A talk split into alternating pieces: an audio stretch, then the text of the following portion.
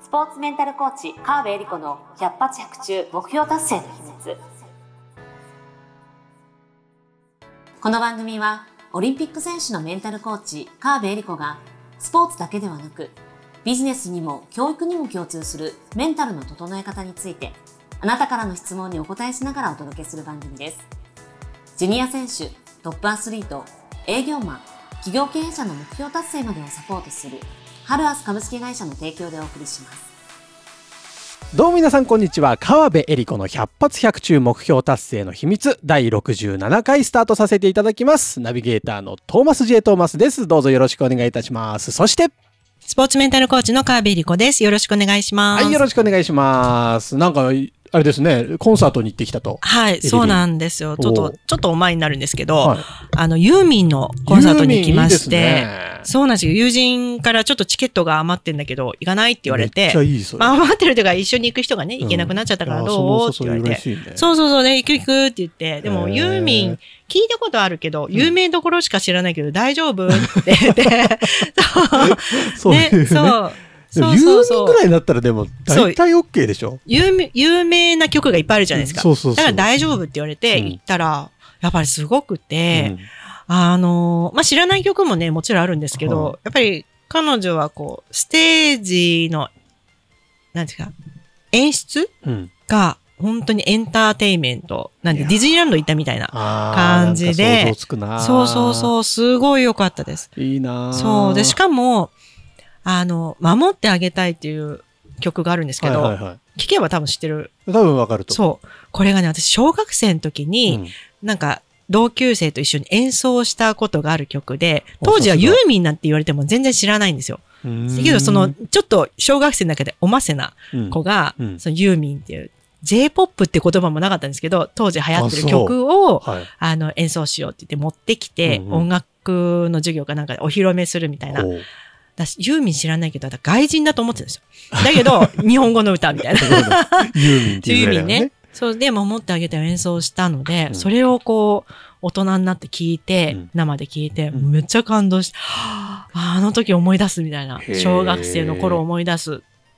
ね。でも私が小学生だったところで相当生やけですよ。そしたらユーミンが、あのーデビュー50年、はいはいずっと全力で走ってきました。今日も全力で歌いました。皆さんいかがですか？って言ったら、もうみんな拍手ですよね。ああ、すごい。もう、あもう頑張ろうって。思ったそう。いや、感動するだろうな、そうそう。そうそうそう。やっぱりね、長くこう、第一線でやってる人は違うなっていうなるほど。感動しました。すごいななかなかね、コンサートとか行く、なんか勝手に自分で行く暇がないって思ってる、この感じが良くないですね。そうですね。いや、全然いけますよ。私もだから今、あの、チケットのサイトの登録をして、もうじゃんじゃんメールが来るんですよ。毎日毎日。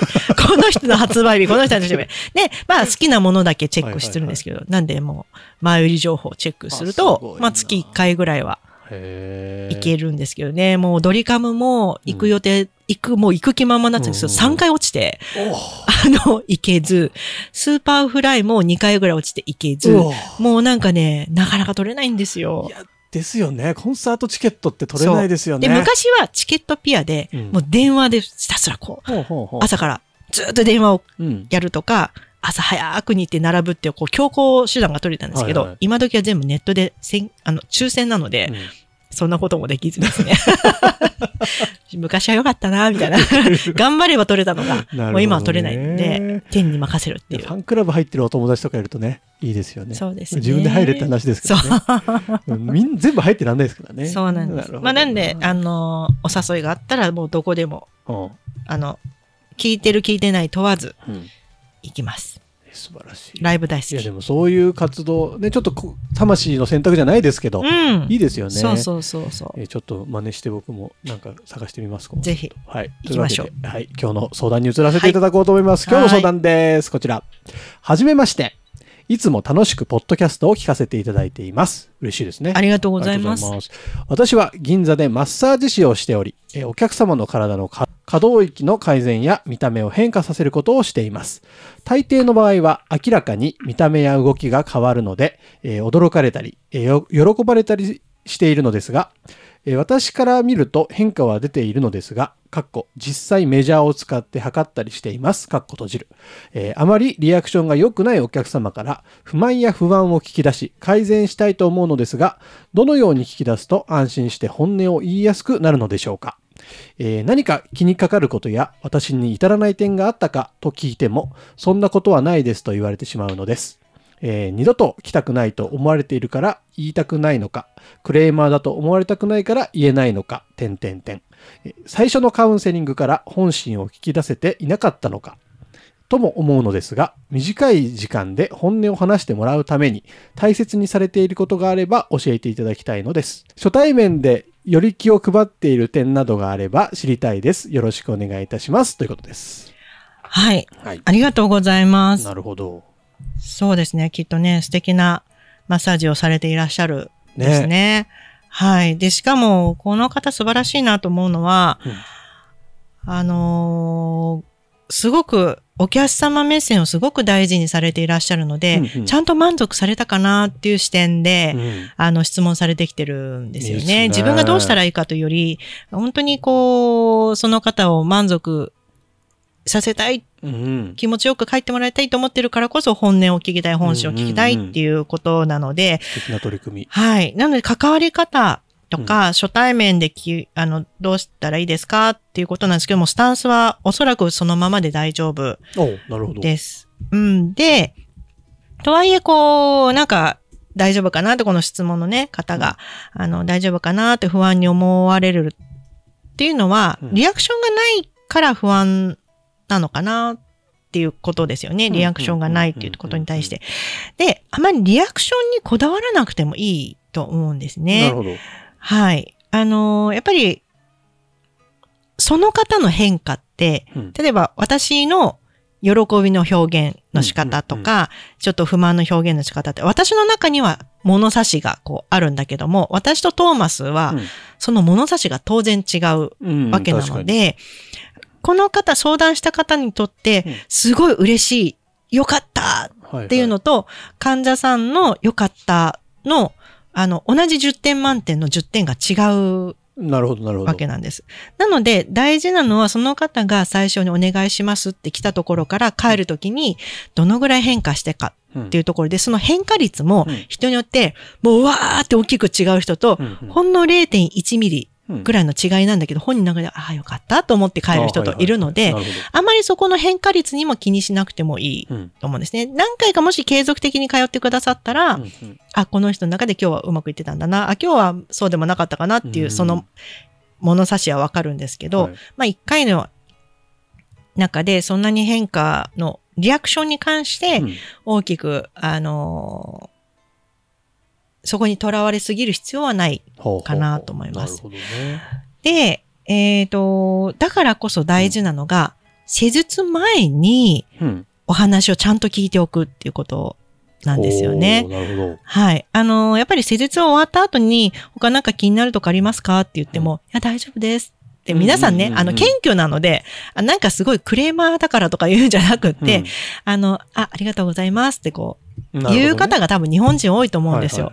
だって歯医者さん行ったって痛かったら手挙げてくださいって言っても、痛くても手挙げづらい時あるじゃないですか。あげたことない。確かにあげたことないとか、はい。美容師さんで頭洗ってもらっててうん、かゆいとこありますか？いや、ちょっとここがと思っても、初めましてだったらなかなか言いづらかった言いづらいっすね。するじゃん。まあ言うこともあります。よっぽどだったら言うかもしれないけど、言いづらい。で、それは別になんかすごい我慢してるっていうよりは、うんまあ言うのめんどくさいから、ねまあいいかぐらいな、うんうんうん。だったりするので、そういう気質が日本人ってやっぱりあると思うんですよね。うんいちいちここで主張する必要ないっていう。確かに。なんで、言わないことも多いうん。ので、そんなに気にしなくてもいいですね。だけど、やっぱり、施術する側としては、うん本音言ってもらいたいじゃないですかう。んうんなぜなら、ちゃんと直して帰ってもらいたいからうん。。なるほど。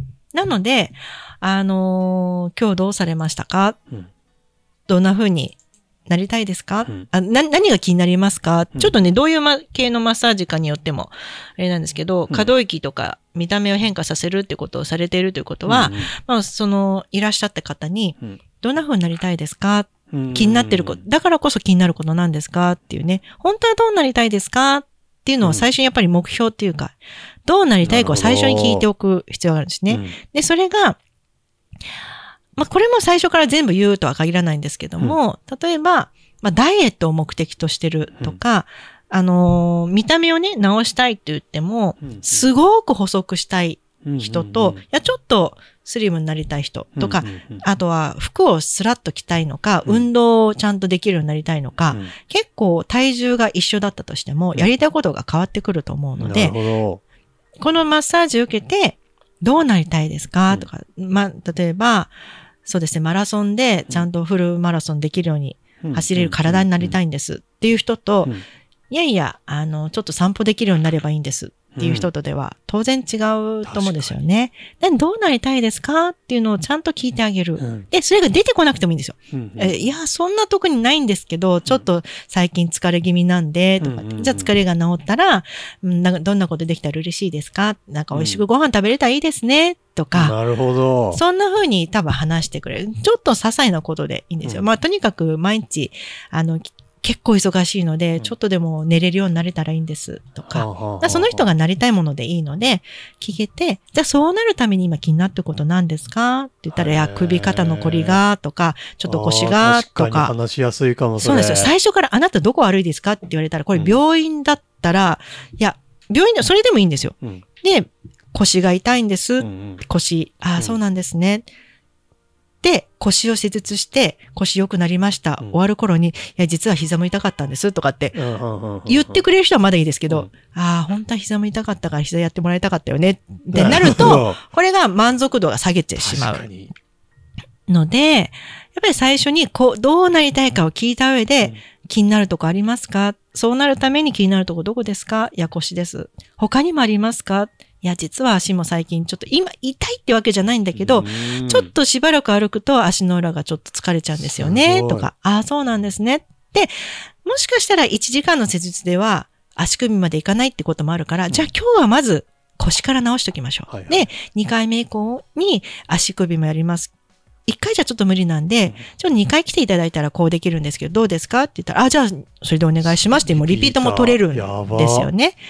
で、なんで最初にこう直したいところを全部聞いておくっていうのはすごい大事。はあそうすると満足度が、要は今日は腰しかできなかったとしても、それは最初から言ってるので、うんじゃあ次は2回目の時に足やりましょうね。2回目が治ってなくても、2回目まだ、あ、今まだ足は痛いと思うんですよね。ってはいはい言ったら、そうなんですよ。先生よくわかりますね。みたいな感じで、うん治ってないことにうん先生が分かってくれてるから、それで満足度が上がっちゃうんですよ。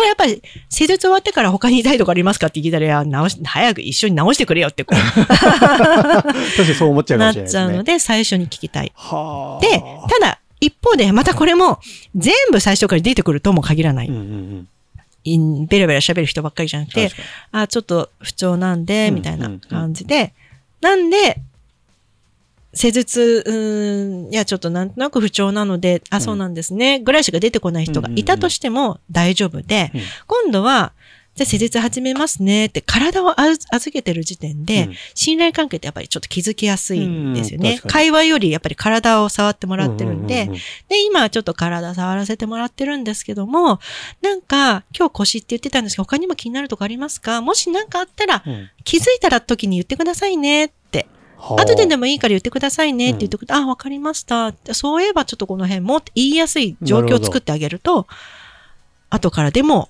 言っていいですよっていうのをちゃんと言ってあげるんですよね。そうすると、ああ、この人ちゃんと分かってくれてるはあ。はいってはいはい。なるので、へえ。じゃあそれは、ちょっと、ちょっと今日調整だけしときますけど、うん多分これだとすぐ痛み戻っちゃうと思うので、うんうんうんうんまた一週間後来てくださいねって言ったら、先生言った通りで、一週間後やっぱり痛くなったんですよ、みたいな。。それすごい先生って思うかも。そうそうそう。